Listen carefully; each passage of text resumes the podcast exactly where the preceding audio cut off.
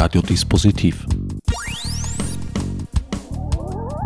Die Sendung im Programmfenster. Willkommen bei Radiodispositiv. Herbert Gnauer begrüßt euch zu einer Ausgabe, zu der ich mir Stefan Woltran eingeladen habe. Stefan, du bist Universitätsprofessor am Institut für Informationssysteme der TU Wien und im Mittelpunkt deiner Tätigkeit ist deine Mitarbeit an der Artificial Intelligence Group.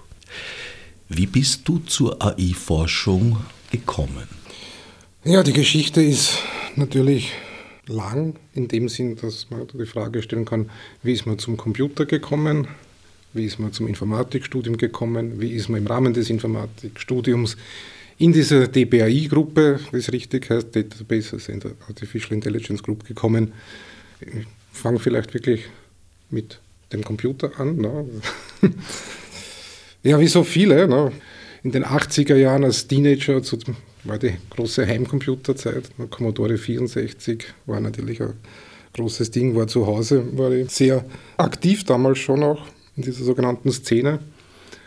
Es war dann irgendwie folgerichtige Entscheidung, nach vier Jahren Unterstufengymnasium in eine HTL zu gehen. Das hat damals in Wiener Neustadt schon die HTL für IDVO, IDV und Organisation, also mit ein bisschen Buchhaltung gegeben. Das war, wir waren damals der dritte Jahrgang, habe fünf Jahre diese HTL gemacht, was eine sehr, aus meiner Sicht sehr gute Ausbildung war, wo man das Handwerkszeug lernt. War mir dann da aber schon dann irgendwie interessiert an die theoretischen Hintergründe, nicht wie der Computer funktioniert, sondern wie eigentlich dieses Formale, ja, das man da, um Computer zu programmieren, verwendet, wie man das untersuchen kann, was man da machen kann. Dementsprechend ein Informatikstudium an der TU Wien, auch ein bisschen nebenbei Logistik an der Uni Wien mitgehört, also in die Richtung Logik. Und dann an sich, wenn man dann Diplomarbeit macht, dann sucht man sich halt irgendwie eine mögliche Betreuung. Und da bin ich damals eben an diesem Institut gelandet, ein bisschen äh, auf Umwegen. Es war damals ja gerade, das war dann Ende der 90er, so das WWW hat gerade geboomt und nachdem ich mich mit Datenbanken auch schon von der Schule aus auskennt habe und mich das auch interessiert hat, haben die haben ein Praktikum ausgeschrieben gehabt, oder ein Diplomarbeit-Thema Webanbindung der Institutsbibliothek. Man denkt, das ist spannend, weil Web und, und Datenbanken, das, das kann ich noch nicht, das machen wir. Ne? Und bin halt dann dorthin und gesagt, das hätte ich gerne machen. Und gesagt, ja, das können wir machen, weil wir haben noch viel interessantere Sachen. Und dann habe ich eigentlich in der Diplomarbeit was über quantifizierte Aussagenlogik gemacht. Das ist halt so ein Logikformalismus. Äh, und dann bin ich dort eigentlich mehr oder weniger mit kurzen Unterbrechungen geblieben. Das war eigentlich ein bisschen ein Zufall. Ich habe damals eigentlich nicht mit einer akademischen Karriere spekuliert, haben wir da eben das Diplom-Thema ein bisschen was absichtlich was Praxisbezogeneres unter Anführungszeichen gedacht. Ja, es hat sich dann aber ergeben, dass der Forschungsbetrieb als solcher doch Spaß macht, dass das sehr herausfordernd ist, dass äh, wenn man an der Universität einmal sozusagen auf die, äh, mehr hinter die Türen kommt, nicht nur, nicht nur in den Vorlesungssälen herum sitzt, dass man dann merkt, das ist eigentlich auch ganz nett und kochen auch nur mit Wasser. Und ja, dann, okay, dann macht man Doktorat, dann gibt es halt Möglichkeiten, in Projekten mitzuarbeiten und irgendwann, irgendwann bleibt man dann dort, wenn, wenn, man natürlich das Glück hat, immer eine Stelle zu bekommen, was ja nicht so lustig ist momentan an den Universitäten, was die Laufbahn betrifft. Wie weit hat damals künstliche Intelligenz überhaupt schon eine Rolle gespielt? Auf der einen Seite denke ich mir ja, weil es ja was mit diesem Homunculus-Gedanken, der erschaffene Mensch und der erschaffene Geist in diesem Fall zu tun hat. Aber die technischen Möglichkeiten waren ja noch recht beschränkt. Man muss vielleicht, wenn man die Geschichte der KI betrachtet, war eben in dieser Zeit der 80er und 90er Jahren kein eigentlicher KI-Boom zu diesem Zeitpunkt. Die hat es vorher schon zweimal gegeben, ne, also in 50er, 60er Jahre, wie die ersten Programme programmiert wurden, die Spiele spielen konnten, wo man gedacht hat, okay, jetzt ist nur eine Frage der Zeit, bis man intelligentes Verhalten in die Computer rein implementieren kann und dann hat sich das aber nicht bewahrheitet. Ne, das nennt sich dann halt diese KI-Winter, wo eben KI-Forschung als solche dann wieder eher zurückgegangen ist. Es hat dann in den 80er Jahren einen zweiten Boom gegeben, Fifth Generation Computing genannt, also mit Logikprogrammierung, äh, wo Japan eigentlich sehr, äh, sehr viel investiert hatte. das sie dann aber eher hm, das damalige Key-Passwort war Expertensysteme, also relativ für konkrete Anwendungsdomänen äh, Systeme zu schaffen, die Entscheidungsfindungen unterstützen, die Regeln analysieren und so weiter, was sie aber eben zu dem Zeitpunkt unter dem Terminus KI gar nicht wirklich fungiert hat. Ja, also die KI hat sich dann eigentlich in dieser Zeit in eine Richtung entwickelt, wo das KI eigentlich als Wort gar nicht so gut passt. Man hat einfach Systeme weiter verbessert, zum Beispiel für Aussagenlogik, für das Lösen von, von Logikproblemen oder Spielprobleme und hat sich da eher in die, in die Weiterentwicklung oder Verbesserung von bestehenden Algorithmen vertieft. Wenn man sich eben von diesen großen KI-Konferenzen die Proceedings in den 90er Jahren anschaut, die ganz andere Foki als, als, als heutzutage. Ja. Also das waren natürlich verschiedenste Subrichtungen, aber es war eher, eher mehr so äh, Weiterentwicklung von bestehenden Konzepten, einerseits wirklich implementierte äh, Systeme, die ja vielseitig einsetzbar waren und sind.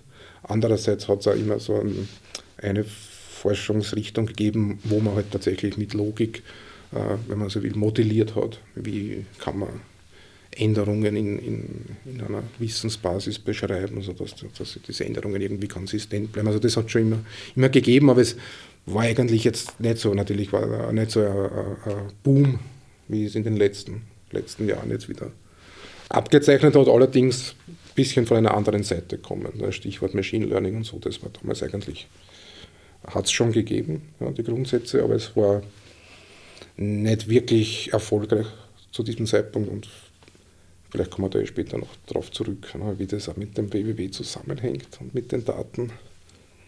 Können wir auch gleich anfangen. Nein, zuerst noch was ja. anderes äh, zur Geschichte, weil du hast jetzt dieses Wort Spiel da mhm. zwischendurch erwähnt und meines Wissens hat das ja sehr viel damit zu tun. Also viele Anwendungen sind eigentlich auf Basis oder eigentlich sind Spiele auf Basis von Anwendungsversuchen entstanden und schon am Anfang wenn ich nicht irre, eine der Quellen dieser ganzen Strömung ist ja die Spieltheorie.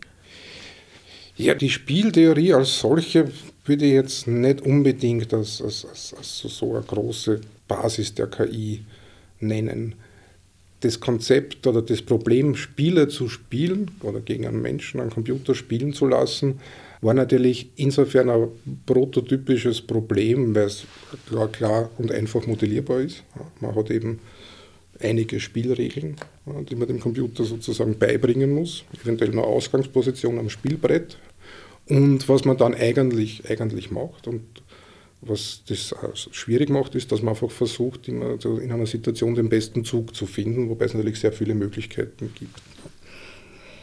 Und diese, diese Spielbäume, also, also okay, wenn ich diesen Zug mache, ist das gut, weil egal was der Gegner für einen Zug macht, dann mache ich den, beziehungsweise den und so weiter. Das ist natürlich ein, im Allgemeinen ein riesiges Objekt. Ne? Das zu berechnen dauert an sich zu lange. Und da fängt dann eigentlich das an, was ich vorher erwähnt habe, dieses Engineering von Algorithmen, wie kann man solche, solche großen Suchräume oder Spielbäume möglichst effizient durchforsten. Ne? Welche Bereiche, wo man sagt, okay, das ist, der Zug ist sowieso schlecht. Wie kann man das effizient machen, weil eben einfach die, die, die, die Anzahl der, der möglichen Spielsituationen, die man durchrechnen müsste, ist viel zu groß. Also je nach Spiel steigt es. Also Dame hat 10 hoch 40 mögliche Spiele. Ja, Schach ist schon 10 hoch 80, was mehr ist. Ist ja Atome im, Universum. Das kann man einfach nicht wirklich durchrechnen. Da muss man halt überlegen, wie man das geschickt macht und was diese frühen Spielalgorithmen an sich gemacht haben. Wir haben ein paar, paar Züge im Voraus berechnet und haben dann versucht, die möglichen Situationen, wo man, wo man hinkommen könnte, zu bewerten mit Bewertungsfunktionen. Das sind meistens irgendwie durch, durch Experten, Expertinnenwissen äh, modelliert worden. Und das waren an sich diese, diese Spielprogramme, ja, die eben, um eben, jetzt sage ich bei, bei Schach, irgendeinen Anfänger zu schlagen, reicht es, ein paar Züge voraus berechnet und da halbwegs gute Bewertungsfunktion hat und dann schlagt man schon eigentlich an. Und das war irgendwie natürlich sehr eindrucksvoll. Das ist nämlich schon in den 50er, 60er Jahren hat es das schon gegeben, ne? solche Schachprogramme, die gegen Leute, die hobbymäßig gespielt haben, an sich vergleichbar stark waren. Ja. Es hat dann natürlich noch sehr lange gedauert, ne? bis, bis wirklich die Schachgroßmeister geschlagen wurden. Ne? Das war ja einer der eigentlich einer der wenigen Höhepunkte in den 90er Jahren der KI-Forschung war ja Deep Blue, ne, der den, den damaligen Schachmeister Kasparov knapp, knapp aber doch geschlagen hat. Ja, wobei natürlich das ein riesiger Rechner war mit einer riesigen Datenbank von Eröffnungen, Schlussspielen und, und so weiter. Ja. Da wurden schon Bibliotheken verwendet. Richtig. Das heißt, er hat äh, nach dem ersten Zug einmal gesagt, okay, das könnte jetzt eine venezianische Eröffnung sein und hat sich schon mal äh, da, genau. das rausgelesen. Genau. Schwierig ist sozusagen mittendrin im Spiel. Ne? Endspiel und, und, und Beginn läuft irgendwie fast automatisch ab und dazwischen wird eben versucht, zehn Züge vorauszuschauen, was ist was ist die bestmögliche Situation für mich in zehn Zügen und wie komme ich dorthin? Das, das, das ist halt mit, mit, mit schierer Rechenleistung an sich gemacht worden. Bei Dame noch eine relativ kleine Möglichkeit von Zügen, 10 hoch 40 hast hm. du, glaube ich, gesagt? Ja, ja, klein. Relativ, relativ, habe ich gesagt. Bei Schach schon weitaus mehr. Da gibt es ja mhm. diese berühmte Geschichte, dass angeblich der Erfinder des Schachspiels belohnt werden sollte vom Sultan und äh, hat sich gewünscht, ja, fürs erste Feld ein Reiskorn, fürs zweite zwei, dann vier und so weiter, die Zweierreihe hinauf. Und der Sultan hat zuerst gedacht, das ist aber sehr bescheiden. Ja, genau. Dann ist er drauf gekommen, es ist die Reisernte seines Reiches von, ich weiß nicht wie viel, 100 Jahren. Genau, ja. ja. das ist eben genau, was man vorher gesagt hat. Wir Diese Suchbäume sind exponentiell groß ne? und exponentiell ist wirklich viel. Ne? Das ist Dame äh, so, so richtig einen Gewinnerrechner, wo man gesagt hat, okay, da kann kein Mensch mehr jetzt mit, äh, war Anfang der 90er irgendwann. Mhm. Relativ bald gefolgt eigentlich von dieser Schwelle auch beim Schachspiel. Ja, das war eigentlich relativ knapp hintereinander, ja. Zwei Jahre später oder so. Genau. Dann allerdings hat es, glaube ich, 15 Jahre gedauert, bis das gleiche beim Go gelungen ist. Genau. Das ist nämlich gar nicht so lange her. Das stimmt, ja. Also Go ist wo man vielleicht denkt, das ist eigentlich einfacher, weil da gibt es nur eine Art von Stein. Ne? Die Regeln sind eigentlich minimal. Minimal im Vergleich zu Schach. Tatsächlich ist aber dieser Spielbaum, die, die Anzahl der möglichen Spiele ist noch viel größer. Es war einfach viel schwieriger, diese Standardalgorithmen, die bei den anderen Spielen durch einerseits diese, diese Rechenleistung fürs Vorausrechnen, andererseits diese Bewertungsfunktion, die von Experten gemacht wird, also immer gewisse Spielsituationen zu bewerten, ist dort un ungleich schwieriger. Und bei dem AlphaGo kommt eben das Machine Learning, diese neue äh, Methode in der KI, die eben jetzt äh, hauptsächlich den Erfolg oder die, die, die, die Bedeutung von KI charakterisiert zu tragen, indem man eben dort die Spielsituationen nicht mehr einzeln von Experten irgendwie einprogrammiert, sondern versucht durch das sogenannte maschinelle Lernen, durch das Analysieren von extrem vielen Spielen, ja, bringt sie das sozusagen der Computer selbst bei, mit, mittels statistischer Methoden. Und das funktioniert in Zusammenhang mit diesem klassischen Spielalgorithmus, der ist ja immer noch dabei. Ja. Also dieser Spielbaum wird immer noch abgearbeitet, zumindest partiell. Aber eben diese Bewertung von Spielsituationen äh, wird jetzt eben anders gemacht, indem er eben eine riesige Menge von Spielen in so ein Netzwerk, Deep Neural Network einspeist. Ja. Und durch diese extreme Vielzahl wird halt parametrisiert, was ist eine gute, was ist eine schlechte Spielsituation. Und diese Kombination hat zu diesem Erfolg geführt. Was man dazu natürlich braucht, und das ist eben auch der Unterschied zu früher, auch eben diese Daten. Ja. Es gibt eben jetzt heutzutage riesige Online-Datenbanken von verschiedensten Spielen, ja, die der Computer einfach durchschauen kann, sozusagen. Ja. Äh, früher hat es sicher auch Schachdatenbanken gegeben, aber wir haben kein WWW gehabt, ne, das war gar nicht so einfach. Vielleicht hat es irgendwo eine Datenbank mit sehr vielen Spielen, aber es waren diese, diese Ansätze des maschinellen Lernens waren damals eben nicht so erfolgreich, obwohl es das damals schon gegeben hat, weil man eben diese ungeheuren Datenmengen, die notwendig sind, um so ein Netzwerk zu trainieren, hatte man nicht parat. Und vor allem, man hätte es nicht verarbeiten können zu dem Zeitpunkt. Man hätte es auch nur schwer verarbeiten können. Das ist tatsächlich so, dass man für diese Verarbeitung, damit das halbwegs effizient funktioniert bei diesen neuronalen Netzen, hat man natürlich auch spezielle Computerarchitektur. Das ist natürlich die Hardware, die notwendige ist heute vorhanden, aber eben auch die Daten. Das ist tatsächlich äh, auch ein signifikanter Unterschied. Ja. Für alle, die Go nicht kennen, ganz kurz gesagt, bei Go ist im Unterschied zum Schachspiel jeder Stein gleichbedeutend. Es gibt keine unterschiedlichen Wertigkeiten. Er wird auf Schnittpunkte von Linien gelegt. Die wegführenden Linien werden, wenn die nächsten Punkte nicht besetzt sind, als Freiheiten bezeichnet. Und solange ein Punkt nur eine Freiheit noch hat, das kann sich auch fortpflanzen über eine Kette von mehreren Steinen, lebt er. Wenn er keine Freiheit mehr hat, ist er gestorben. Das ist die eine Regel. Die zweite Regel ist, ein Stein, der gerade geschlagen hat, darf nicht im nächsten Zug zurückgeschlagen werden. Und das war's dann, glaube ich, schon mit Regeln. Und in dieser Minimalgeschichte ist ein ganzer Kosmos verborgen. Was da am Ende am Spielbrett liegt, ist tatsächlich die persönliche Mindmap. Ich denke ja, wenn Schach die charmanteste Art ist, jemand zu sagen, dass man ihn für einen Trottel hält, Go ist die direkteste. Das ist gelungen und es ist jetzt auch einen Schritt weiter, habe ich mit Erstaunen festgestellt. Vor wenigen Tagen ist die Firma DeepMind, ein Teil des Google-Mutterkonzerns Alphabet, an die Öffentlichkeit getreten mit der sensationellen Meldung eigentlich, dass sie AlphaZero so weit gebracht haben, dass er sich Schach selbst beigebracht hat. Also das Regelwerk wurde ihm noch gefüttert, aber keine Bibliotheken mehr. Mhm. Und angeblich sei er nach vier Stunden so weit gewesen, den bisher stärksten Schachcomputer der Welt, Stockfish, zu schlagen. Und zwar, ich glaube, in 100 von 100 Partien. So in etwa, ja, ist kolportiert worden. Und ich meine, was bei dem Alpha Zero jetzt der, der, der, Witz ist oder was man irgendwie erkannt hat, ist, dass man eigentlich diese Datenbanken gar nicht braucht, weil der Computer kann ja auch gegen sich selbst spielen und sie eben diese riesigen Datenbanken relativ schnell kreieren, in vier Stunden anscheinend in dem Fall. Das ist natürlich eine Anwendungsdomäne, diese Spiele, die aber natürlich auch sehr beschränkt ist. Man kann natürlich, okay, man kann diese Spiele gegen sich selbst spielen. Es gibt ja eben auch diese andere Geschichte, dass diese Machine Learning-Algorithmen Videospiele sich selbst beibringen, indem man einfach so lange probiert, bis man es versteht, eigentlich eh ähnlich wie wir das damals gemacht haben vor den Automaten oder vor dem Computer, wenn irgendwo ein neues Spiel war, dann hat man einfach mal drauf los. Wer hat das manuell gelesen? Ja, genau. also das, und für, für, für Spiele funktioniert das offensichtlich sehr gut. Ne? Das, das, das ist, man sieht ja, wie lang das, dass dieser äh, Paradigmen-Shift von diesen Real-World-Daten sozusagen zu der reinen Simulation gebraucht hat, ist natürlich in anderen Anwendungsfällen schwieriger. Ich kann nicht jetzt die Wirklichkeit schnell mal Millionen Mal durchrechnen, um irgendein Verhalten zu lernen ne, und auszutesten. Wenn man irgendwelche, irgendwelche Roboter hätte, ne, die sie gewisse Verhaltensweisen beibringen müssen, um in irgendeinem Setting verschiedene Aufgaben zu lösen, da kann man nicht jetzt millionenfach probieren, ne, wo der anfährt oder ob er jetzt der Patientin fallen lässt.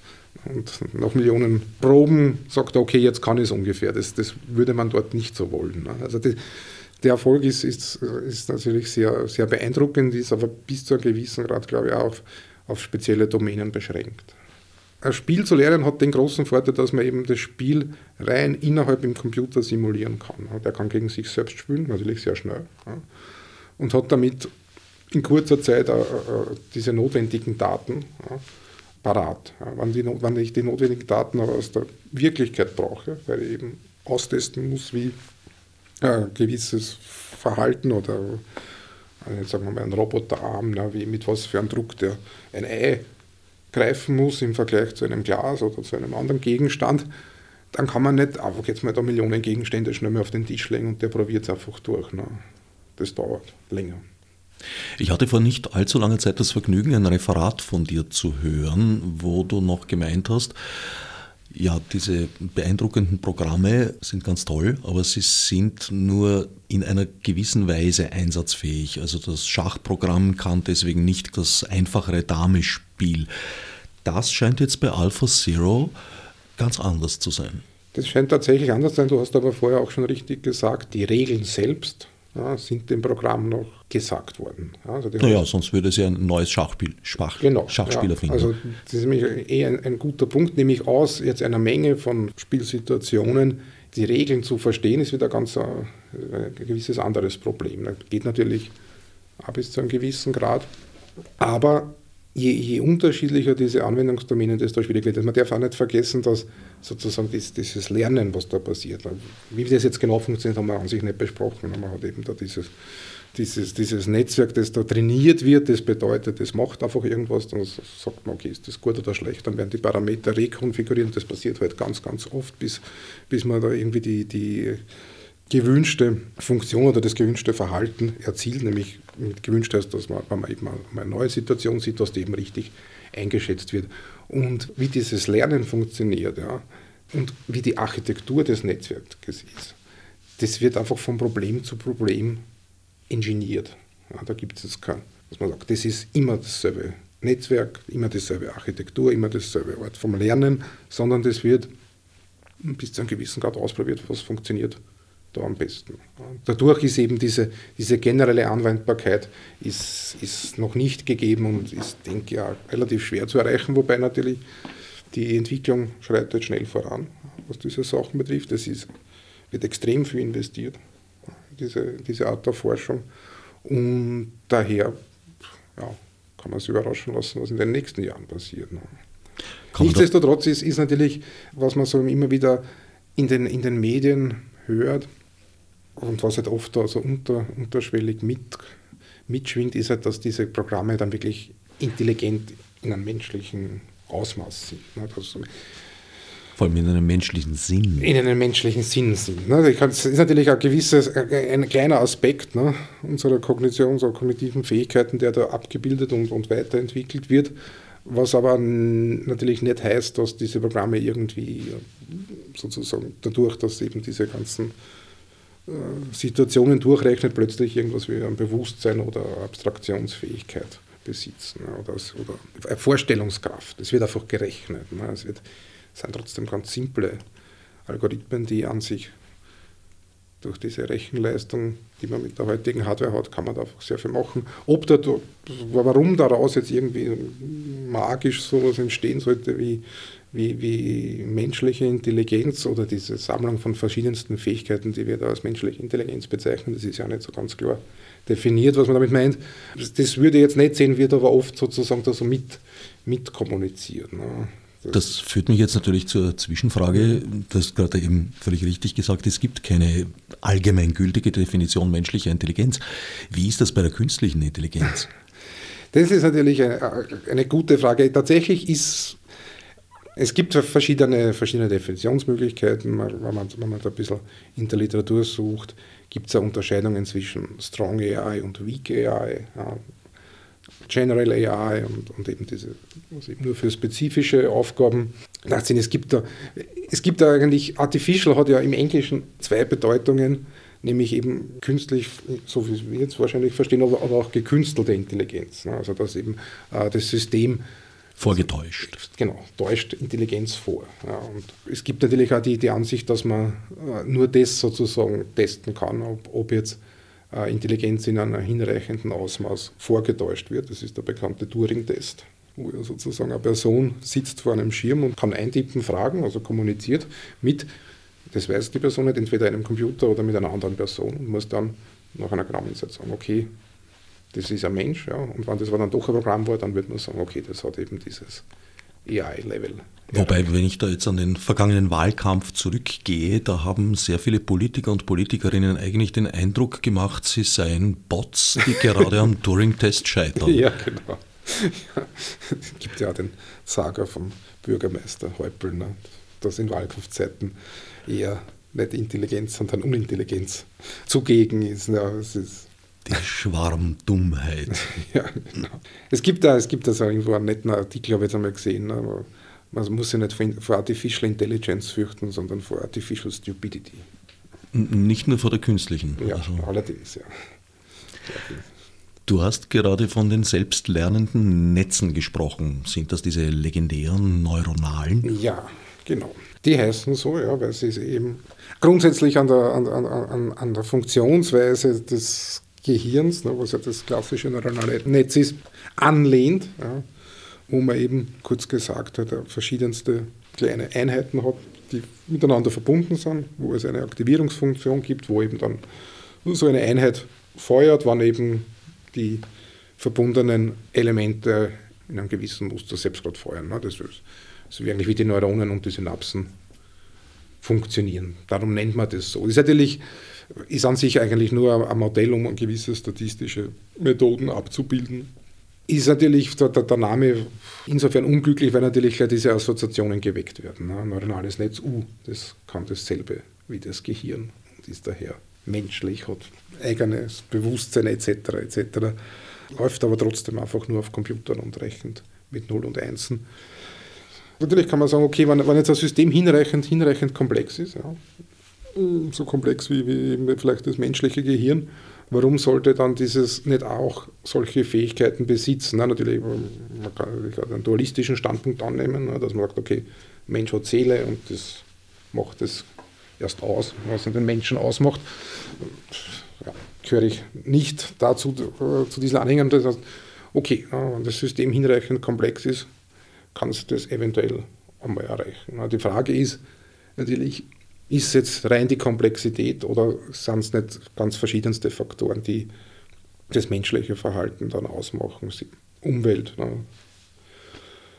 die ganze, ganze Zivilisation, auch die Entwicklung vom, vom Kleinkind zum Erwachsenen. Auch vor allem die Übertragung von gemachter Erfahrung genau. in ein völlig anderes Gebiet. Genau. Was ja die Maschinen nicht so Richtig. gut kann. Genau, also das ist, haben wir mal gesagt, okay, man bildet jetzt ausreichend was, was, was, was, was ausreichend Komplexes ab. Okay, wenn das, das das Gehirn von einem Neugeborenen ist, dann hat das kaum noch Bewusstsein. Dann entwickelt sie erst äh, im Laufe der Jahre durch die Interaktion mit der Umwelt, mit der Interaktion mit Bezugspersonen, verschiedenste Aspekte. Ein paar Sachen sind angeboren, ne? kognitive Fähigkeiten, andere werden durch die Umwelt gelehrt und dann steht man natürlich auf, wie sagt man, auf Schultern von Riesen, wenn man dann zum Lesen anfängt. Ne? Also man bringt ja die Sachen nicht selbst bei. Es gibt ja schon sehr viel Wissen, auf dem man dann aufbaut. Und daher sind diese, diese Ideen, dass man einfach sagt, okay, man, man stellt da jetzt so ein komplexes System hin und dann ist das Stantebede intelligent, ist natürlich etwas sehr kurz gegriffen. Also zumindest diese Interaktion mit der Umwelt, dieses Begreifen im, im, im wahrsten Sinn des Wortes der, der Umwelt ist glaub, also wahrscheinlich ein sehr entscheidender Standpunkt. Und was ich eben auch glaube, was, was, was, was man oft in dieser Debatte vergisst, ist der komplett evolutionäre Aspekt. Ne? Die, die, die, menschliche Intelligenz ist ja nicht vom Himmel gefallen als solche, sondern hat sich ja entwickelt als, als Evolutionsvorteil in der Evolution.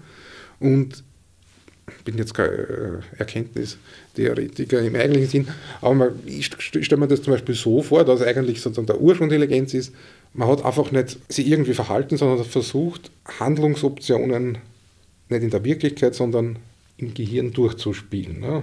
Also das bringt ist natürlich besser, ne? weil man sagt, okay, springe jetzt dorthin oder dahin und dann, okay, dort falle ich runter und dort nicht ist natürlich besser, als ich probiere es als Spezies aus und die Hälfte fliegt runter. Okay, dann habe ich das vielleicht auch irgendwann gelernt, ja, aber natürlich zu einem sehr hohen Preis, als wenn man das simuliert eigentlich. Ne. Das ist, glaub, da, da glaube ich, fängt diese, diese, äh, diese Sache an und alles, was, was sozusagen ja, evolutionär erfolgreich ist, äh, entwickelt sich dann äh, im Verhältnis zur, zur, zur Geschichte dann äh, sehr schnell. Und ich denke, das kann, könnte auch so gewesen sein. Und dass man sich eben sich selbst bewusst wird, ist dann eigentlich nur ein Nebeneffekt von dieser Möglichkeit, ne, dass man eben Verhalten simuliert bis zu einem gewissen Grad. Also eine Abstraktion, ein Durchdenken. Du hast da vorhin einen, einen Begriff äh, gebraucht, den ich jetzt in derzeit vorhandenen Systemen eigentlich absprechen würde, nämlich das Bewusstsein. Das liegt ja nochmal auf einer anderen Ebene, ja. weil das bedingt, dass es ein, eine Ich-Figur gibt, ja. ein Empfinden als Persönlichkeit. Als genau, es ist eben alles, was Sie mit Bewusstsein Vorstellungskraft. Ja. Diese Sachen sind, sind sehr, sehr schwer fassbar, sind aber essentiell äh, und, und ist ein inhärenter Aspekt dessen, was wir als menschliche Intelligenz uns vorstellen und was bei Computern äh, aus meiner Sicht äh, überhaupt noch nicht so weit ist. Vielleicht ein Beispiel, um, um das ein bisschen klarer zu machen. Es gibt es ist ja jetzt auch so, dass, äh, was Spracherkennung und auch Sprachverständnis und Übersetzung ist momentan sehr erfolgreich. Die Entwicklung ist, ist, ist sehr gut. beim Sprachverständnis ist aber natürlich gibt es auch noch bis zu einem gewissen Grad Probleme. Also weil das, genau das funktioniert, wie man vorher gesagt hat, das wird durch, durch extrem viele Daten gelernt. Das ist natürlich auch mit, mit WWW wieder ganz, äh, ganz toll, dass du einfach extrem viele Dokumente hast, oder extrem viele äh, Übersetzungen zum Beispiel. Und es gibt die sogenannten Vinograd-Tests, nennt sich das, oder Vinograd-Schemata. Das sind Fragen, die für uns sehr einfach zu beantworten sind. Ja die aber äh, für Computer schwer sind, weil es noch nie gestellt worden ist. Sozusagen ein klassisches Beispiel ist eben die Frage, kann ein Krokodil bei einem Hindernislauf mitmachen, also bei so einem Pferderennen? Ja. Und wir, wir, haben uns die Frage auch noch nie gestellt. Ne? Wir haben das auch, aber was, was machen wir, wenn wir das beantworten? Wir stellen uns das einfach vor. Ne? Mit Hürden. Genau, sonst was mit Hürden. Man stellt sich vor, ein Krokodil, vor. okay, Hürde, na, eher, eher nein. Ne? Und man hat das wirklich dann im, im Kopf. Ne? Man, man, man, setzt da die verschiedenen Konzepte. Also ein Krokodil, okay, hat, vier, hat zwar vier Beine, aber läuft halt eher so. Nicht, nicht so gerade Ziel und dann hat man eine Hürde, man weiß, okay, um über eine Hürde zu springen, braucht man die und die. Es ist eigentlich ganz, ganz schwierig zu, zu formulieren, aber es ist jedem klar, dass das eher Nein, ist am Computer dann ist das sehr schwer bei solchen Fragen. Ja, Krokodile haben eine geringe Sprungkraft. Ja. Gut, wenn man diese Parameter weiß, Krokodil hat die und die Fähigkeiten, wie seinerzeit in der Volksschule beim Stechquartett, ja, äh, genau. steht auch drauf, kann nicht sehr hoch springen und Hürde ist aber so und so ja. ausschlussbar. Aber was wir jetzt machen, ist eben, wir haben diese Fragestellung und wir beantworten sie jetzt nicht, weil wir schon bei vielen ähnlichen Fragestellungen gesagt haben, okay, ja oder nein, sondern wir, wir schließen wirklich. Wir sagen, okay, wie du richtig sagst, okay, es gibt verschiedene Parameter, Hürde, wir wissen ein bisschen wie ein Krokodil und das wird da verwendet. Also es ist so, man, man, verwendet da sehr viel Alltagswissen, ja, das man sich angeeignet hat. Bis zu einem gewissen Grad eben auch die Vorstellungskraft. Man stellt sich das bildlich vor, aber das funktioniert auch nicht und tut es dann relativ leicht, ist es sagen, für Computer ist das irrsinnig schwierig. Ja, es ist irrsinnig schwierig, äh, das so zu programmieren. Eben diese Spracherkennungssysteme, Sprachverständnissysteme machen das kaum. Ja.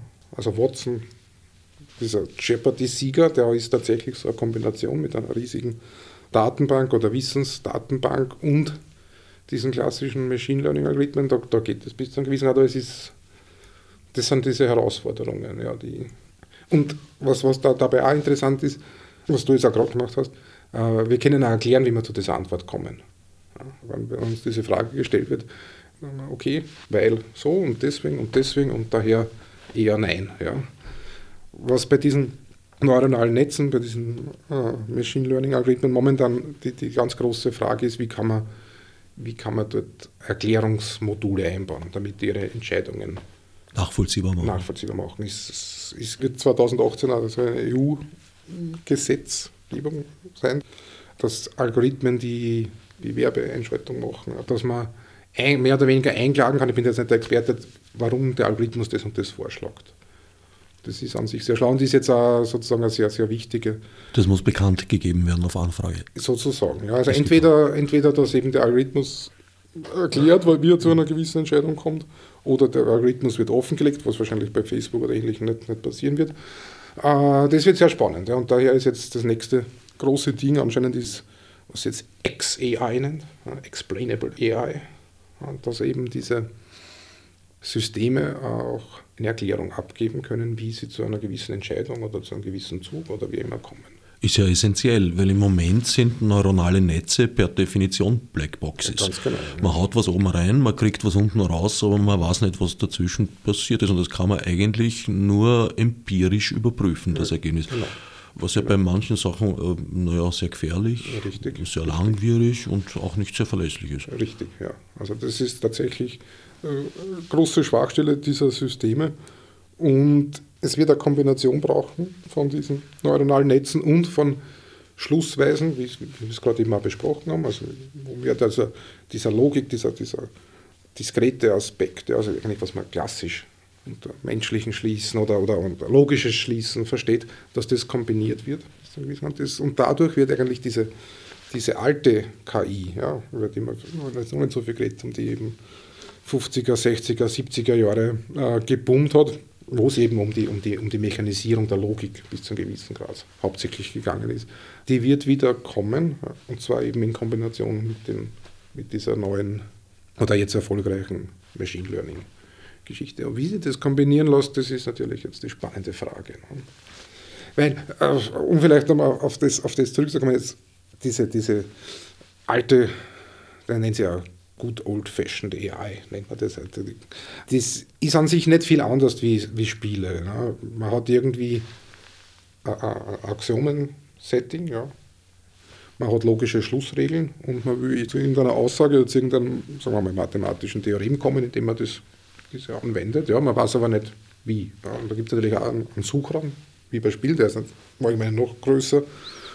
Aber solche, solche Systeme gibt es und das war an sich die alte Idee, dass man sagt, okay, man formalisiert das ganze Wissen, man hat das, diese logischen Schlüsse, das sind unsere Spielregeln und dann, wenn man dann hinreichend effizient rechnen kann, diese Sachen, dann kann man so ein neues Wissen generieren. Das ist eigentlich die alte symbolische KI. Und um aber solche, zum Beispiel eben solche Erklärungen zu geben, das soll ja logisch sein. Da will man ja nicht sagen, okay, ich identifiziere jetzt dieses und jenes Bild oder was, was Machine Learning macht, weil ich eben 12 Millionen Bilder gesehen habe, davon haben sechs Mal so und so ausgeschaut und dann hat sie das und das und das ist ja nicht wirklich befriedigend, insbesondere wenn, da, wenn so Entscheidungen getroffen werden, die Auswirkungen haben. Wenn man jetzt solche Systeme anwenden will in der medizinischen Diagnose, in, in, der, in der Gerichtsbarkeit, dann ist das natürlich alles, sehr dramatisch. Und was bei Spielen, was man da, da durch die Diskussion von diesen spielenden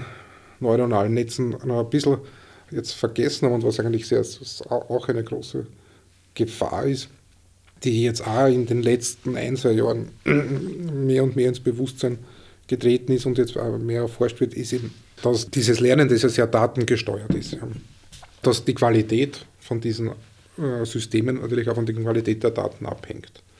Soll heißen, wenn, ich, wenn meine Daten biased sind, wird sich das System noch auch biased verhalten. Wenn, man, wenn das System viele Texte, äh, alle Texte im Internet irgendwie mal verarbeitet hat, dann hat man natürlich auch recht viele Texte, die nicht vielleicht unbedingt Meinungen transportieren, die man gerne hätte.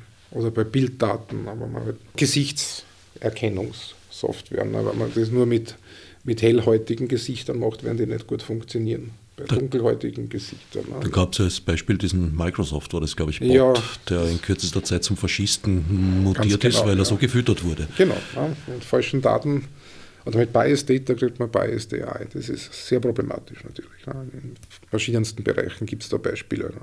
Was übrigens gleich Menschen auf den Plan gerufen hat, äh, die gemeint hat, diese Maschine hätte nicht abgeschaltet werden dürfen, weil auch die hätte so etwas wie, naja, nicht Menschen, aber Maschinenrecht. Aber auf dieses dünne Eis wollen wir uns nee. heute nicht begeben. Was sind denn so die aktuellen Ansätze in der KI-Forschung? Ja, wir haben einiges schon erwähnt. Ne? Es ist eben die, jetzt die Frage, wie man die neuronalen Netze explainable macht, ja? wie man da Erklärungen herauszieht. Es gibt diverse Ideen, dass man halt über neuronales Netz nochmal ein neuronales Netz setzt, das halt sozusagen das Verhalten dieses Netzes dann analysiert. Da muss man schauen, in was für, äh, in was für Richtung die Reise geht. Von den Anwendungen her, okay, Bilderkennung, Spracherkennung, Musikerkennung ist auch eine ganz interessante Sache. Ne? Das gibt es in, in Österreich, in, in Linz, eine weltführende Gruppe um den Gerhard Widmer, die Musikerkennungssoftware machen. Was halt kommen wird bis zu einem gewissen Grad und wo man sich natürlich auch überlegen wird müssen, wie man das macht, ist, was manche als Kognifizierung des Alltags bezeichnen. So wie es ja die Elektrifizierung gab, ne, wird es ja eine Art Kognifizierung geben. Das heißt, man hat um sich sehr viele so kleine KIs, ne, die äh, im besten Fall natürlich den Alltag leichter bewältigbar machen. Das ist irgendwie die Idee. Ne. Das wird man irgendwie haben. Kannst du da ein konkretes Beispiel nennen? ja, ich meine, das, das konkreteste Beispiel ist, wenn man, so, wenn man wenn man in der Google-Leiste was eingibt und das wird, das wird diese Autovervollständigung. Ne? Ist das KI? Weil da wird eigentlich nachgeschaut, was wurde in letzter Zeit äh, ja, nein, gefragt wird, und was hat derjenige in letzter Zeit gefragt? Nein, es werden verschiedenste Daten verglichen. Es ist von wo, wo, gibt der ein? Ja, was ist das für ein IP? Was hat der gefragt? Was haben andere Leute in dem geografischen Raum gefragt und so weiter? Ja, also das, das ist schon, KI sind vielen Sachen drinnen, wo man es nicht wo man es nicht so, nicht so erwartet. Ja. KI-Technologie, ne? man muss ein bisschen aufpassen. Das ist eben nicht wirklich, wie du sagst, was ist da dran KI? Ne? Das, das firmiert unter diesen, unter diesen Begriff. Sie sind, du hast da KI in deinem ganz normalen PC, wenn, wenn du irgendwelche Pakete konfigurierst, ja, dass das alles zusammenpasst. Vom Betriebssystem her verwendet man an sich auch Sachen, die im Rahmen der, der KI-Forschung entwickelt wurden, ist aber würde man jetzt nicht sagen, das ist so KI toll ne, Softwareentwicklung, Selbstverifikation von, von Programmen ist, ist, ist auch sehr, sehr verwandt mit, mit KI. Ähm, es gibt die verschiedensten, die verschiedensten äh, Richtungen, äh, wohin, wohin die Reise geht. Man wird schauen, äh, was einige ja prophezeien, ist, dass in naher Zukunft oder mittlerer Zukunft ja dann die Singularität eintritt, ja, die berühmte Singularität. Das ist also der Zeitpunkt, wo, wo man das erste Mal ein Programm oder ein Computersystem erschafft, das genauso oder eine kleine Spur intelligenter ist als der Mensch, was immer das bedeuten mag. Wir haben vorher schon diskutiert, dass der Intelligenzbegriff natürlich sehr, sehr vage ist und dass dieses Programm natürlich, weil es ja ein bisschen intelligenter ist, als der Mensch sofort ein noch intelligenteres äh, System schaffen kann und so weiter. Und dann weiß man gar nicht, was passiert. Ne. Glaube ich aber nicht, dass das, dass das kommt so bald.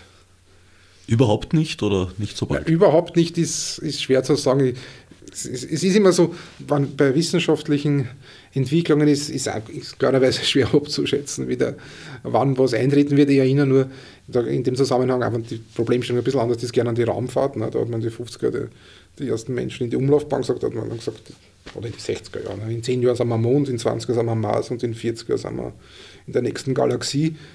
Naja, das waren eher die Journalisten, nicht die Wissenschaftler. Ja, das ist richtig, ja, aber das ist halt jetzt auch bis zu einem gewissen Grad so. Wobei man eben ja, bis zum Mars könnte man wahrscheinlich sogar fliegen, ne? so technisch etwas. Also Zeit, technisch ist es möglich, aber es braucht unheimlich viel Energie. Es ist und viel Zeit. Und viel Zeit. Äh, um aber wirklich weiter zu, zu fliegen, braucht man eben eine technologische Revolution, die halt nicht eingetreten ist.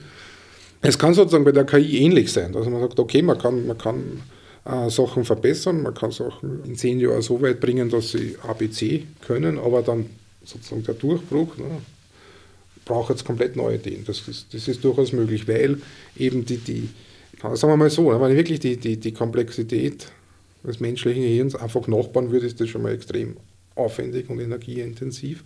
Und wie wir vorher schon gesagt haben, das ist aber dann nicht klar, ob das Ding dann funktioniert, wann man. Das ist halt, äh, die Interaktion mit der Umwelt ist, ist, ist, ist wichtig, es ist die, die, die, die Entwicklung. Ich denke, dass das sehr schwierig wird. Also die, die Propheten von der Singularität betrachten das einfach zu isoliert. Ja.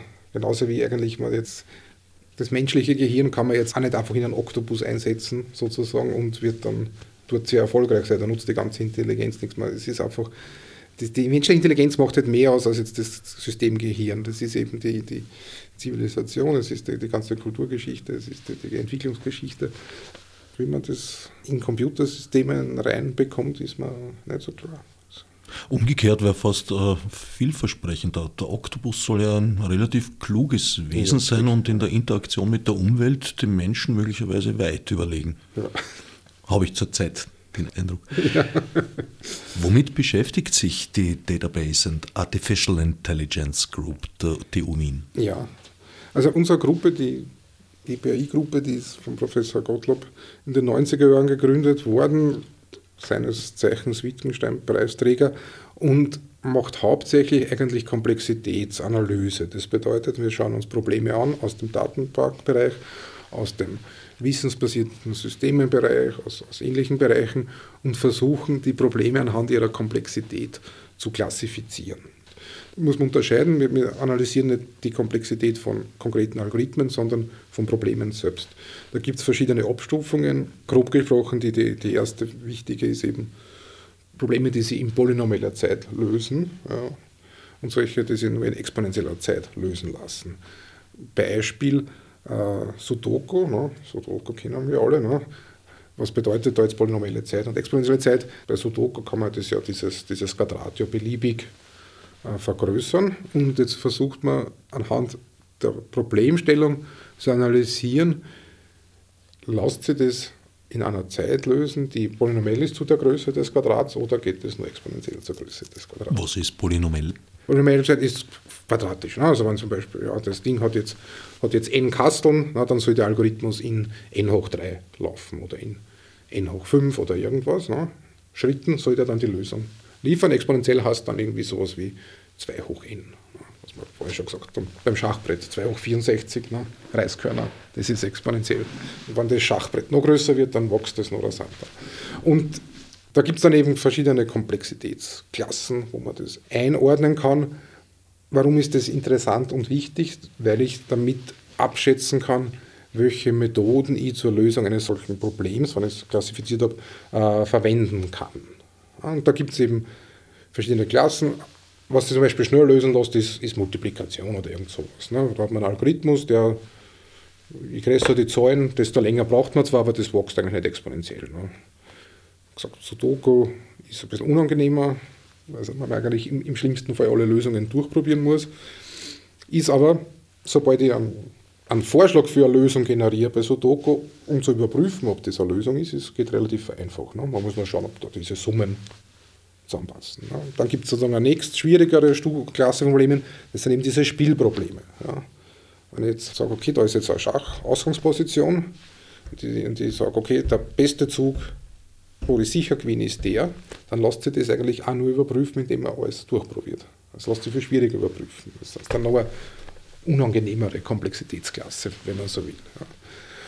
Und das machen wir hauptsächlich. Also wir dann gar nicht so sehr neue Formalismen oder neue Ansätze entwickeln, sondern wir schauen, was die anderen Leute so sich ausdenken und sagen dann, okay, das ist schwierig zum Lösen, das ist sehr schwierig zum Lösen, also das ist sehr, sehr, sehr schwierig zum Lösen und deswegen verwende Methode A, B oder C, weil das ist ähnlich schwierig, aber da gibt es schon effiziente Methoden, die in der Praxis funktionieren. Und das ist eben der, der zweite Punkt, wo ich mich auch beschäftige, ist jetzt, okay, jetzt hat man so ein Problem, das sich im Allgemeinen nicht effizient lösen lässt also nur in exponentieller Zeit.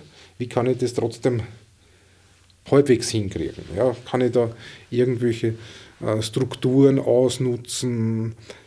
Ich gebe vielleicht kurz ein Beispiel, was ich damit meine. Ja, also eines von diesen Problemen, das ähnlich geartet ist wie das Sudoku-Problem, ist das Färbbarkeit-Problem von Landkarten. Okay, also man hat eben so Karten mit den Grenzen und die Frage jetzt, kann ich jetzt mit drei verschiedenen Formen die Länder so einfabeln, damit ich an jeder Grenze verschiedene Farben habe, so wie man es jetzt von einer. Das niemals zweimal dieselbe ja, ganz Farbe genau, ne? damit, damit man eben diese Grenzen gut sieht. Je nachdem, wie, wie das strukturiert ist, geht das mit drei Farben oder mit vier, aber man braucht dann mehr Farben. Ja.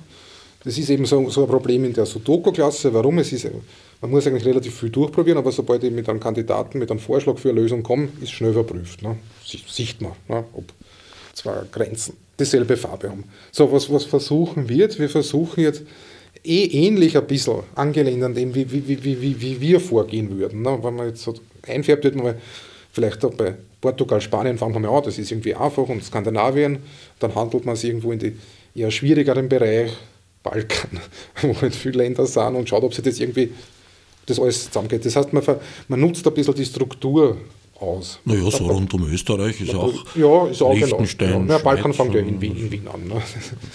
Habe ich schon gehört, ja. Metternich war das, glaube ja, ich. Am Rennweg hat er gemeint. Ja, genau. Ja. Genau, und das, das, sowas in der Art versuchen wir, versuchen wir eben für verschiedenste Probleme zu machen, dass man eben nicht das ganze Problem hernimmt und alle möglichen Lösungen auf der ganzen Karte, wir teilen das einmal in, in Regionen auf, versuchen für die erste Region eine Teillösung, für die zweite Region eine Teillösung, für die dritte, dann schauen wir, ob das, ob das zusammenpasst ja, wenn ich das dann zusammenführe. Und so kann man dann für Landkarten, wie sie sozusagen in der Wirklichkeit vorkommen, die haben ja gewisse Strukturen. Man hat halt bis zu acht Nachbarländer und ja, man weiß eh ungefähr, wie das ausschaut, kann man dann eigentlich relativ, relativ effizient solche an sich schwierigen Probleme lösen. Das klingt gar nicht sehr nach KI, ne, vermutlich, sondern eher nach Algorithmen, Engineering. Aber das ist eigentlich tatsächlich die Haupt, das sind die Hauptforschungsfragen in unserer Gruppe und das ist sehr spannend. Das ist insofern ist halt spannend, weil eben dieser Versuch beim Lösen eines Problems, Landkarteneinfärbung oder logische Formalismen, das bis zu einem gewissen Grad auf einer sehr einfachen Ebene eine gewisse Abstraktionsschicht einzieht. Man versucht das Problem ein bisschen auseinanderzutrennen, ein bisschen in, in, in Teilprobleme aufzuspalten, was, wenn man so will, ein bisschen der Abstraktion vom konkreten Problem nahe kommt. Wo ist KI heute schon im Einsatz? KI in dem, in dem weitesten Sinne von, von Technologien, die im Rahmen der Forschung äh, entwickelt wurden, findet man, wie gesagt, in, fast überall. Ne? Die hat man am Smartphone, man hat es im Auto, man hat es im Computer selbst, in jedem Computer selbst drinnen. Es ist wahrscheinlich allgegenwärtiger, als, als man sich bewusst ist, weil man eben den KI-Begriff in der Breite verwendet, wie er eigentlich forschungsmäßig definiert ist, wo eben viele Fragestellungen eigentlich reinspielen. Die neuen KI-Methoden findet man, wir haben es eh vorher schon erwähnt, alles was, was Spracherkennung betrifft, Bilderkennung, das hat man, hat man in den verschiedensten Systemen, ist das alles schon, ist das alles schon drinnen. Ja. Und das wird sich halt steigern. Ich weiß nicht, ob, ob jetzt wirklich dieser smarte Kühlschrank kommt, der manchmal so herumgeistert, ne, der dann selbstständig Sachen nachbestellt, wann die Milch abläuft. Aber so in, in diese Richtung wird es wohl gehen, obwohl ich glaube, dass, dass der Mensch als solcher das auch nicht überall gern hat. Ne? Also, man wird sehen, ob sie diese selbstfahrenden Autos auch durchsetzen werden. Ja. Oder ob man nicht doch gewisse Kontrolle und Autonomie gern beibehalten würde. Ja, da sehe ich vor allem äh, juristische Probleme der Verantwortlichkeit. Erstens einmal muss dann sozusagen ein für alle Mal entschieden werden, fährt das Auto jetzt lieber die alte Omi nieder ja. oder die Schülergruppe. Ja, genau. Und zweitens, also alle Ansätze, die davon ausgehen, dass der Fahrer eine Letztverantwortung hat, äh, halte ich für unmenschlich. Ich hatte einmal den Job, eine Roboteranlage zu überwachen, mhm. die dazu geneigt hat, in gewissen Situationen Blödsinn zu machen. Und mein Job war dort stundenlang eigentlich nur zu sitzen und zuzuschauen und sonst nichts zu tun. Okay. Das heißt, äh, hohe Aufmerksamkeit, aber zum Nichtstun. Verdammt, ja. das war der anstrengendste Job meines Lebens. Ja. Und wenn ich nicht mehr mit dem Fahren selber beschäftigt bin, also ab spätestens in dem Moment, wo eine zweite Person in dem Auto sitzt und ich beginne mich mit der zu unterhalten, mhm. werde ich darauf vergessen. Ich denke, man, man, ich glaube, man muss zwei Sachen auseinanderhalten. Erstens diese, diese, diese moralischen Dilemma mit diesen Schülergruppe versus alte Oma, die sind ja nicht neu, die sind ja an sich jetzt unabhängig von einer KI. Ne? Das ist ja für den Menschen ein Dilemma, dessen Lösung nicht so ganz klar ist. Ne? Diese, dieses, diese, diese Gedankenspiele hat es ja auch schon vor der KI gegeben. Und die, ja, aber der Mensch entscheidet in der Situation emotional oder rational, wie auch immer. Das wird nachher beurteilt und in einem Gerichtsverfahren geklärt. Aber wenn die AI das sozusagen äh, im Vorhinein festlegt, dann haben wir ein ganz anderes ethisches Problem damit. Da bin ich mir nicht so sicher, ob der Unterschied da wirklich so groß ist. Okay, wir, wir entscheiden in der Situation, überhaupt wenn es eine Situation ist, die, die, die jetzt in dem Sinn neu ist und, und man entscheidet dann intuitiv, instinktiv, wie immer, aber man entscheidet sich irgendwie und dann wird das, wie, du richtig sagst, eventuell vor Gericht geklärt. Ja. Wir entscheiden uns ja trotzdem auch aufgrund von irgendwelchen Erfahrungen. Also, wenn jetzt dann die, die, die Maschine dann sozusagen entscheidet oder auch halt reagiert, wie es halt eben dort implementiert ist, okay, dann ist die Verantwortung, das muss man dann eben überlegen, ist die dann beim, beim Hersteller, ist die beim Entwickler oder beim, beim Nutzer, bei der Nutzerin, das ist dann die Frage. Aber wer sehe wer sehe sie da jetzt nicht den ganz großen Unterschied? Ja? Man wird irgendwann zur Verantwortung ziehen müssen, wenn irgendwas schief geht. Das ist ganz klar. Es wird wahrscheinlich, solange man den, den also ich denke, dass das noch sehr lang ist, solange die Maschinen kein Bewusstsein haben, kann man es der Maschine selbst nicht. Ne? Man kann, kann der Maschine eventuell mit Abschaltung drohen oder was, das weiß ich nicht. Das könnte bei einer Maschine mit Bewusstsein dann schon als Folter gehen. Ja, ja, natürlich. Na, das ergibt dann ganz neue Fragestellungen. Es kann ja sein, dass sie Regularien ändern müssen, ja, wie, wie es eben zum Beispiel am Anfang des Straßenverkehrs war. Ne?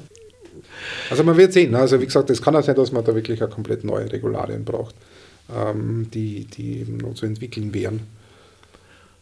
Einiges, was du da äh, vorher erwähnt hast, mhm. ist ja für mich eher so eine, eine Schreckvorstellung. Also zum Beispiel der Einsatz in der Gerichtsbarkeit und vor allem der Einsatz äh, dort, wo es äh, um Predictive Crime geht, also ja, um ja. die Vorherbestimmung, wer könnte was wann anstellen und ist daher äh, gleich vorsichtshalber, bevor er was angestellt hat, aus dem Verkehr ja. zu ziehen, was unserem Rechtsverständnis ja eigentlich völlig zuwiderläuft.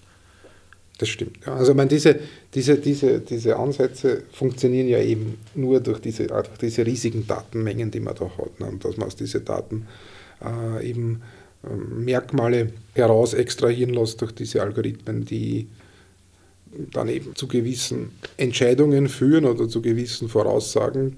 Das ist wirklich sehr problematisch. Das ist aber aus meiner Sicht per se keine KI-Frage, sondern Big Data-Frage. Und da braucht es natürlich viel, viel strengere äh, Regularien.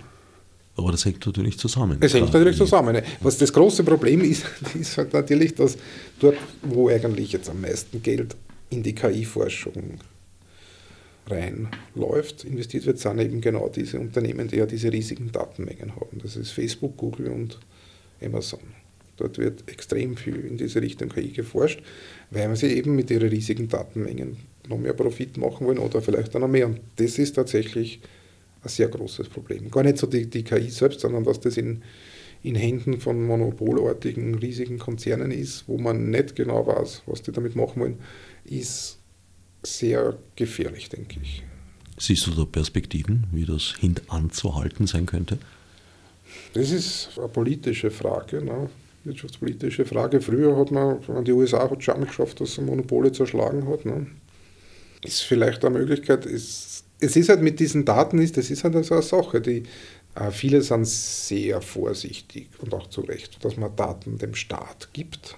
Interessanterweise bei diesen noch viel mächtigeren Konzernen ist der Mensch nicht so vorsichtig ja, oder nicht so, man stellt sich so alle, misstrauisch. Ne? Man stellt sich Alexa ins Wohn. Genau, man stellt sich dann an. Das ist, ja, das ist wie wenn man sich an Stasi-Spitzel reinstellt. Ne? Ich mache gerade, ich habe so einen Feldversuch, einen empirischen Lauf. Ja. Ich frage Leute, ob sie einverstanden wären, wenn ich ihnen ein ja, genau. hochsensibles genau. Mikrofon ins Wohnzimmer ja. stelle. Dafür mache ich hin und wieder ein paar Google-Abfragen oder Wikipedia, schaue was noch für sie. Und bei Lust und Laune schicke ich ihnen auch ab und an eine Pizza vorbei. Bis jetzt haben 100% abgelehnt. Darunter ein Alexa-Besitzer. Also das ist, wie gesagt, das ist dann auch sehr Und ich, aber da, da glaube ich auch, dass, man darf, man darf auch nicht vergessen, die, auch wenn es das, das, das WWW gibt, jetzt doch schon, haben wir eh ganz am Anfang gesagt, ne, also es ist jetzt so seit, sagen wir mal, so 20 Jahren in den, hat sie den Weg in, den, in die Haushalte geschafft, ja. Ah, das ist erstens noch nicht lang her. Ja.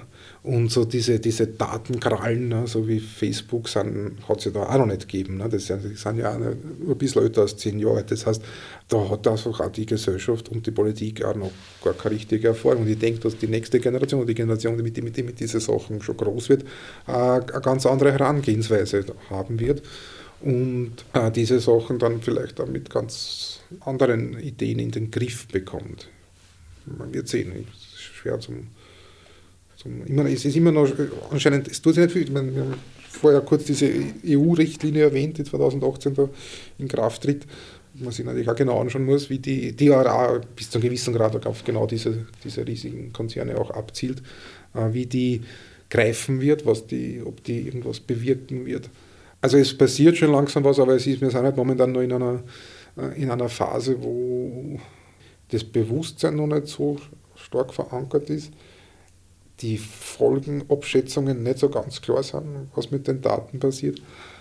Und es ist auch eben auch sehr schnelllebig, ne? das muss man halt sagen. Also das, es hat wirklich in den, in den letzten 20 Jahren hat sich, hat sich da sehr viel getan und das ist vielleicht auch ein Unterschied zu den anderen technologischen Revolutionen, dass es eben auch so schnell vonstatten geht, weil eigentlich ja man braucht jetzt nicht, äh, sage ich mal, ein Schienennetz aufbauen, das was seine Zeit dauert, oder elektrische Kraftwerke bauen, damit der Strom überall ist. Es ist schon alles da, die, die, die, Computer sind da, das sind die Programme da, es sind die Daten da, es ist alles vernetzt. Ne? Und jetzt, jetzt geht es dahin. Ne? Und jetzt, es wird halt immer neue Anwendungen geben, die, die auf diese Daten zurückgreifen.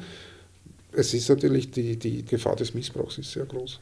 Und damit wird man umgehen lernen müssen. Das werden wir heute leider nicht mehr klären können. Die Sendezeit geht zu Ende. Eingangs hast du gemeint, es gäbe einen Zusammenhang zwischen der Entwicklung von KI und dem World Wide Web. Das sehe ich vor allem in den riesigen Datenmengen genau. und in der Verfügbarkeit. Genau, das habe ich da vorher sozusagen äh, hingezielt, dass eben diese, diese riesigen Datenmengen und die, deren Verfügbarkeit es erst möglich macht, gewisse Systeme zu trainieren, äh, insbesondere eben Bilderkennung. Es ist, das war vor 20 Jahren undenkbar, dass du Millionen von annotierten Bildern bei der Hand hast. Das hat, man halt jetzt. Und darum ist das, ist das natürlich ineinander verschränkt und eben auch von der, von der wirtschaftlichen Seite sind es eben auch die Betriebe, die KI machen, sind auch meistens die, die die meisten Daten bei der Hand haben. Und das ist das ist, glaube ich, schon bis zu einem gewissen Grad ein Problem. Mittlerweile sind wir hart am Ende der Sendezeit. Viele Fragen blieben, zum Beispiel welche Hoffnungen da auf dem Quantencomputer eventuell ruhen könnten, aber das heben wir uns für eine künftige Sendung auf. Ich danke Stefan Woltran Dankeschön. für das Gespräch und allen anderen fürs Zuhören. Odsnev Marburg mit Monesi. Fichte subsidiar